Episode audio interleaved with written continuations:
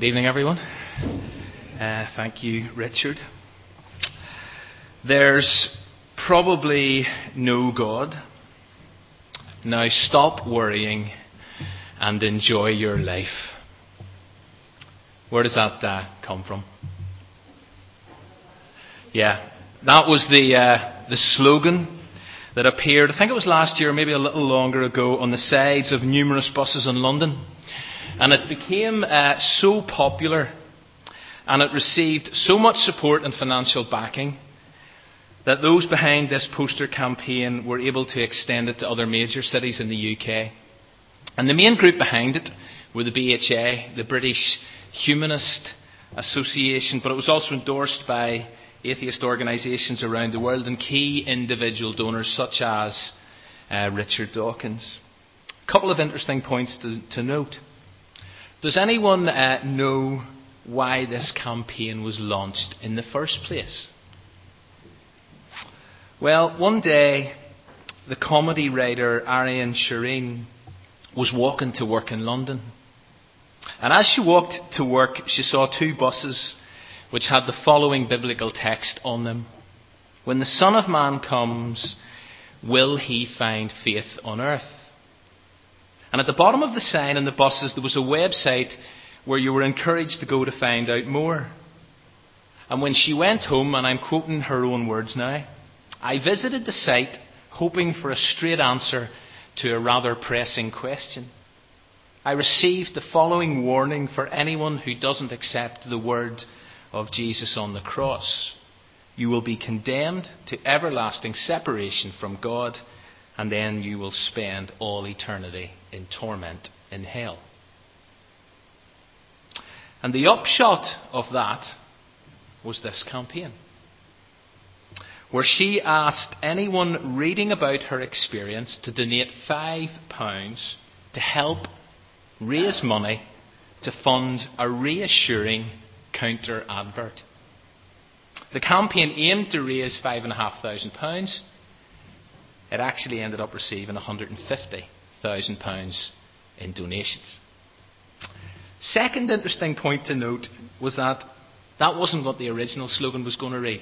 Does anyone know what the original slogan was going to read?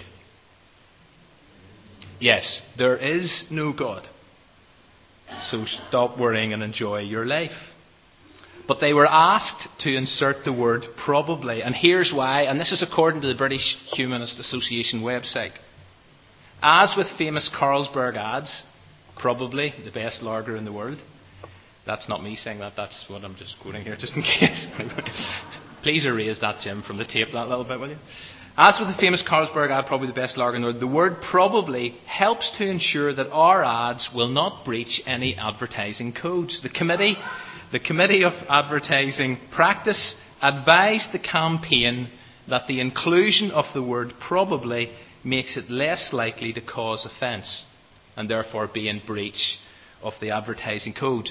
But, and I'm still quoting, there's another reason that I'm keen on the word probably, says Ariane Sherine. It means the slogan is more accurate. As even though there's no scientific evidence at all for God's existence, it's also impossible to prove that God doesn't exist. As Richard Dawkins states in The God Delusion, saying there's no God is taking a faith position. He writes, Atheists do not have faith, and reason alone could not propel one to total conviction that anything definitely does not exist. His choice of words in the book is almost certainly. But while this is closer to what most atheists believe, probably is shorter and catchier, which is helpful for advertising. I also think, she says, it's more light-hearted and somehow it makes the message more positive. It's fascinating. So, there's probably no God. Or, according, according to Dawkins, there's almost certainly no God. Discuss. But not now. Well, look, last Sunday night, we started uh, this new series on doctrine, or to be more specific and more accurate, a new nine week series on Christian doctrine. where we're going to explore what we as a church and as a group of Christians believe. And tonight, we're going to look at the fact that we believe in God. We believe there is a God. And therefore, we're coming from a very different place to those behind that poster campaign. We have a very different perception of reality. Now, as I said last week, when it comes to looking at a series in doctrine, there's a sense in which this is going to be a bit mind stretching. And, and, tonight is maybe no exception. But I, as I said last week, I also hope it will be devotional. But you've already been led, led in thinking along the lines of who God is by Richard so brilliantly this evening. Now, I know that whenever this campaign was launched, there were certain Christian organisations that got really quite angry about it and became very outspoken. Although, and some would say thankfully, there were also those Christians who saw this as a brilliant opportunity an absolutely brilliant opportunity and a catalyst for key conversations with family and friends and work colleagues. And the very fact that the word probably was included surely should have been a reason why more of us should have embraced this window of opportunity to engage others in dialogue. I wonder, did you have any conversations with people based on that slogan? There's probably no God. Actually, we believe there probably is. And according to the Bible, which doesn't pull any punches on this one, it's the fool who says in his heart, There is no God. It's a strong statement. Psalm 14.1, Psalm 53.1. The fool is how the Bible describes those who say in their heart, There is no God. In May of last year, I was, uh, I was then intrigued by this headline. I'm not sure how clear it is. On the front page of the Saturday Review section of the Times newspaper, I think it was John who actually, who actually gave me this. Spread the word, God is back. And the writers of the article commented on the fact that although the founders of modern sociology, that's Weber and Durkheim, predicted the secularization of the world, although Nietzsche loudly announced God is dead, although Freud saw religion as mere neurosis, and although Marx cursed religion as the opium of the people, the fact is that despite all such grand statements and claims, belief in God and faith in God is still very much alive. To illustrate the point, the writers of that article refer to the incredible and the surprising discovery, as far as many social commentators are concerned, that China is now on its way to becoming or to being the world's biggest Christian country. It's now estimated that there are at least 80 million Christians in China. So, spread the word. God's back. You see, as, as Homer once said, that's the Greek one, not the Springfield one. As Homer once said, all men have need of the gods. You see, it's wired into our DNA to worship. There is something within every human being that recognizes there's got to be something more to life than this. Our hearts are restless. The belief that we have is that there is an, inter- an internal God shaped vacuum and it aches. And it will continue to gnaw away at every one of us until we accept that there probably is a God. And then we've got to take that acceptance to another level, and we'll come back to that at the end. So we believe in God. We believe there is a God. Question Can we prove his existence? Well, no, we can't. But as the BHA website says, it's also impossible to prove that God doesn't exist. And so we must acknowledge, and we know that we must acknowledge, that faith is required. But it's worth making the point that over the centuries, many great Christian thinkers have tried to and attempted to prove the existence of God. And they've done that based on many factors within our world. So they have appealed to logic, saying, listen, it actually makes sense to believe in God. They have also appealed to the natural order, as you look at some of those images, people said, as you look at those images, as you look at the world around you, it points to clear evidence of planning, of design. There's got to be a grand designer. They've also appealed to the sense of morality that we all carry, our conscience.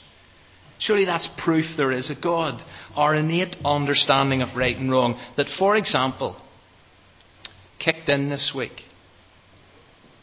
Because as a nation, we watched and listened to the horrific events in South Yorkshire.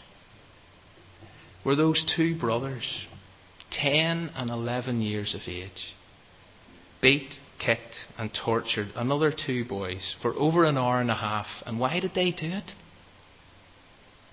What was the reason one of them gave for doing it? There was not all else to do. Now, where does that sense of outrage come from? Is what some people say.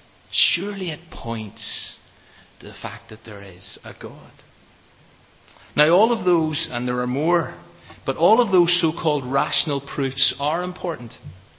They are worth considering, and they have helped many people down through the years to realize, for example, that to believe in the existence of God is certainly no act of intellectual suicide. In other words, you don't have to check your brains at the door in order to believe there is a God. But there is a problem with all such reflections. There are weaknesses in all rational proofs for God's existence. And therefore, these have been, and I guarantee you they will continue to be debated and discussed and wrestled with for years to come. And in addition, and I think this is worth bearing in mind, and, I don't know if you agree with this or not, but it's been suggested that it's actually quite difficult, and this would be an interesting poll to conduct here, but it's actually quite difficult to identify many people who have come to faith based on rational proofs. Very few people, after you have a rational proof type discussion with them, go, Yep, you're right. Where do I sign up? There's got to be something deeper happen, something more. You see, certainly the mind matters, but faith is also, and maybe primarily, an issue of the heart. There's a world of difference between simply believing in God and actually knowing God. A world of difference. You, you still with me? Yeah? Great. But here's an even more fundamental problem with these reflections. To say that God exists leaves the impression that God is just one being or one object amongst a vast number of beings and objects. And as we all know, God is so much more than one being among others. Now please stay with me here. See, we actually believe that God is the ground of all being. He is the foundation of all that lives, the spiritual reality, if you like, that permeates and underlies the very universe in which we live in. And that being the case, God is, in the final analysis, quite literally, and here's a key word. And we had a number of these last week as we thought about Scripture. But God is ineffable. Who knows what that means? It's not a common word. Who knows what it means, yeah? Dorothy. Yeah, partly. Anyone else want to tease that out a bit more? It means really, he's beyond words beyond words. And it's one of the reasons why I love the fact that Richard did include that song earlier, Indescribable. Because in a sense we can't. We can't adequately do it anyway.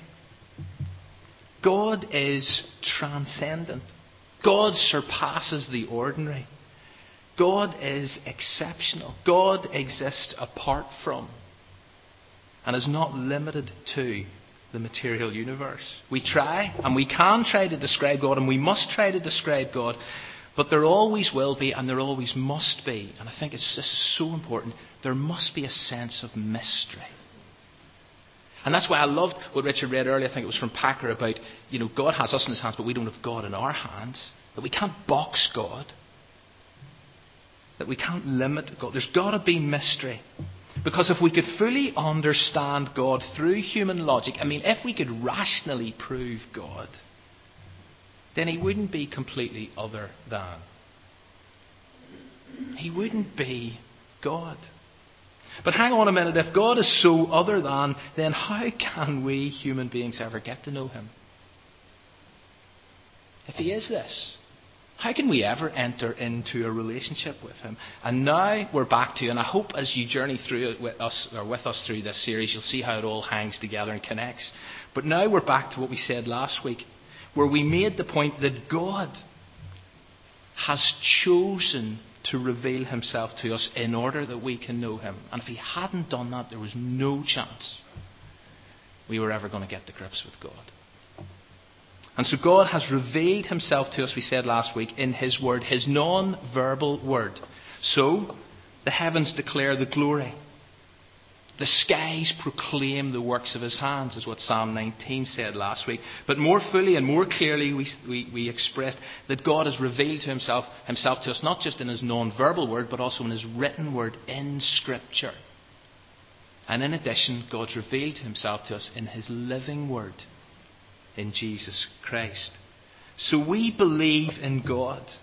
We believe in a God who's not a puzzle to be solved He's not a riddle to be explained. But we believe in a God who is a mystery. And therefore we must stand in awe of him. And we believe in a God who has revealed himself to us in order that we could know him and enjoy him forever. So, with that as a sort of background, what do we as Christians know about and believe about God? Because we've got to try. So, what is God actually like? And we have sang so much of what I'm going to unpack in, in a few moments already this evening. But what is God like? Well, Bruce Milne, in his classic handbook of Christian belief called Know the Truth, offers this, and he, he accepts this as a provisional answer. God is a living, personal spirit. And those three terms are important. So God is alive, He is active. God does things. Secondly, God is not an impersonal force, He's not an energy. He is a personal God with a distinct character and a nature.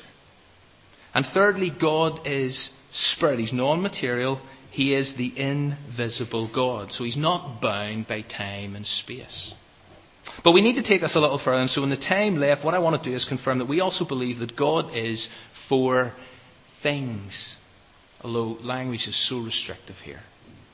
God is four words. God is four definitions. Of course, He's more than these four, but these are core when it comes to the doctrine of God. To begin with, the Bible actually presents God, this is, this is where this is going to. The Bible actually presents God as three distinguishable persons. God is Father, Son, and Holy Spirit. And the technical term for that is Trinity, a word you won't find in the Bible, but it's a term that came to be used by the early church, for example, Tertullian, in an effort to summarize the totality of biblical teaching regarding who God is. And that's why this is a foundational Christian doctrine concerning God. And we can't avoid it. And we must not avoid it. One God, we sang this in the splendor of a king. The Godhead, three in one Father, Son, and Spirit. One God, three distinct persons. We also sing sometimes God in three persons, blessed Trinity. Here's it as an equation 1 plus 1 plus 1 equals 1. Do you know the Trinity is, is, is a vitally important doctrine? So this church's statement of faith, and in a sense that's what we're doing here in Sunday nights. We're trying to work our way through what does Windsor Baptist statement of faith say? Well, it actually declares that we believe in the Trinity and unity of the Godhead.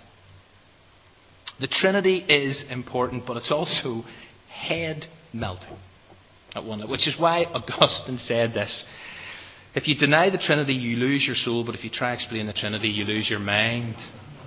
And to be perfectly honest, I feel as if I probably have this week. So, why is this important? Why is it important to, to wrestle with this? And it is important. Why? Well, let me think about why it is before I try, and I'm emphasizing try explain this a little more. Well, within every human being there are deep longings. No exceptions to this. Within every human being, there are deep longings. People want relationship. People want community. People want to love. People want to be loved. People long for peace. People long for unity. Communication, that's another deep longing. That's why the popularity of current things like texting and Facebook and Twitter shouldn't come as any real surprise. Because human beings want to, they enjoy relating to and connecting with others. Now, where do all those longings come from? Well, we believe they're rooted in the fact that we were created in the image of God. Genesis 1:26 records God saying this, "Let us notice the language, let us make human beings in our image, in our likeness." Trinity clearly implied. And within the Godhead, the three in one, there is, now hear that, there is perfect relationship, perfect community, perfect love, perfect unity, perfect communication, perfect connection. And so, if we don't attempt to understand the Trinity, we'll never really understand what God is like, and we'll never begin to come to terms with what we are supposed to be like. So, let me give you a emphasis again on the A. Let me give you a definition of the Trinity. The Trinity is one God who eternally exists as three distinct persons Father, Son, and Spirit, who are each fully and equally God. And I know some of you think, David, like, serious, this is Sunday night. Would there be any chance? But I really do believe this is so important that we, we, we work through this. Is this a challenge? Well, the answer is yes, it is. And the reason it is because we're back to mystery, ineffable, beyond words. Back to Augustine of Hippo, key theologian, seen as one of the most important figures in the development of Christian thinking. He had a brilliant mind. He spent 16 years, some would say 19, studying the doctrine of the Trinity and writing his treatise on the Trinity. So, this is a truth. This is something we believe that does force you to think. So, back to this definition. It starts by affirming that we believe in one God. That's the doctrine of monotheism. We don't believe in a plurality of gods. And the one God that we do believe in is the God of Scripture. And no other. Some references just to clarify this. Deuteronomy 4:35, the Lord Yahweh is God. And then what does it say? Besides him, there's no other. The New Testament confirms there is one God, 1 Timothy 2:5, and Jesus in his final prayer longs for all people to know who, the only, he says, true God. And the implication being, yes, there are other gods, but they're false. The Old Testament is packed with references to numerous deities, and in Acts 17, Paul observes altars to all kinds of gods, even to the unknown God. Lots of other gods. Bible affirms one God. And today we find ourselves surrounded by various religions and ideologies which point to and believe in other gods, but we, in the Christian faith, believe there is only one God monotheism. Next part of the definition who eternally exists. So never a time when the Father and the Son did not ex- and the Spirit did not exist. Psalm 92 From everlasting to everlasting, you are God. In other words, no beginning, no end. From everlasting to everlasting, you are God, who eternally exists as three distinct persons. Now, not persons as in people, but persons insofar as they think, they feel, they speak, they act. God is, as we said a moment ago, personal. Three distinct persons Father, Son, and Spirit. The definition then ends who are each fully and equally God. In other words, the Father is God. We believe the Son is God. The Holy Spirit is God. There's not one more God than the other. So there you are. There's the Trinity in eight minutes. And so we believe there is a God. We also believe that although God is at one level beyond words, He has revealed Himself in order that we can know Him, in order that we can discover what He's like. And when discovering what God is like, we absolutely need to acknowledge and accept how the Bible presents Him as Father, Son, and Spirit. God is the Holy Trinity. Secondly, God is powerful. One of the most common terms we as a church, and we've been singing it tonight, one of the most common terms we as a church and many churches use in describing God is Almighty. God Almighty. We sang it in the first hymn. We sang it in another couple of songs tonight. Many creeds, many written prayers that belong to the church begin by affirming this. Again, I referred last week to the Apostles' Creed. First line I believe in God the Father Almighty. I realize that some people have a problem with God as Almighty. Because take the past couple of weeks, for example, and what happened in Haiti. Was God not mighty enough, not strong enough, not powerful enough to stop that awful earthquake? Is God not almighty enough to intervene before things like that strike? That's an understandable question that many people in our society today ask, but it's too big a question to address in this context.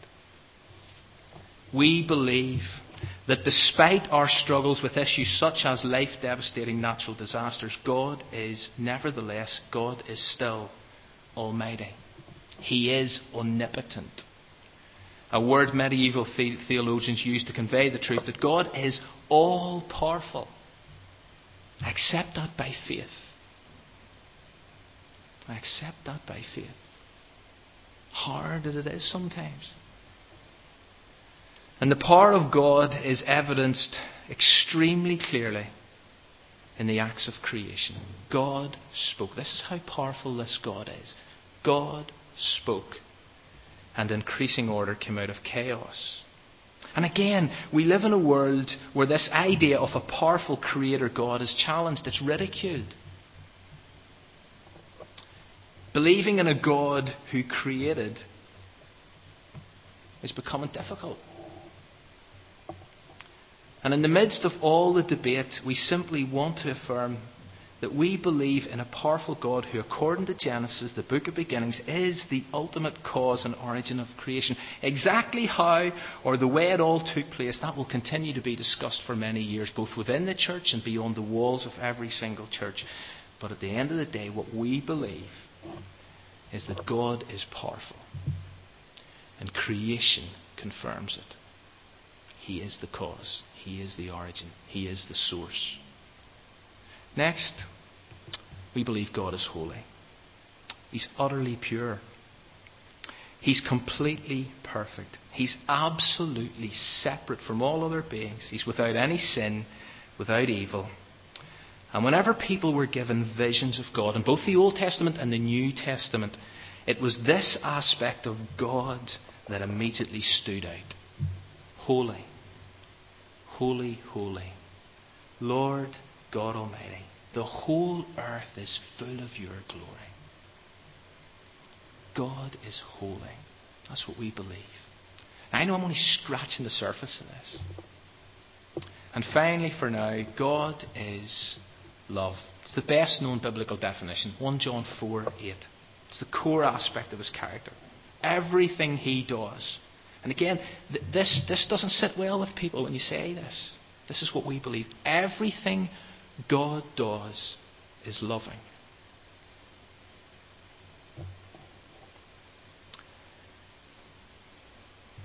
Everything he does is loving. Everything he does is just. It's right. That's what we've just sang a moment ago. Right and just is who God is. Expressions of his love. And the greatest expression of that love is seen in Jesus and the cross. This is love, is what the Apostle John says. This is love. Here it is. That God sent his Son as an atoning sacrifice for our sins. And exactly what we mean by that and what we believe about that is going to be explained in week five of this series. So God is Father, Son, Holy Spirit. God is Trinity. God is powerful. God is holy. God is love. That's what we believe. So much more under all of that. But that's what we believe. The question, as I finish before I hand back to Richard, how should we respond? How should we respond? Three ways. God is to be worshipped, God is to be served, and God is to be proclaimed. And that's why we meet like this. That's what we leave here to do. And that's why we share what we believe with others, not only in word, but in deed. You see, we believe that there is probably a God. And we don't worry unnecessarily because Jesus has told us not to. And not only do we enjoy life, but because of Jesus, we enjoy life to the full. That's what we believe about God.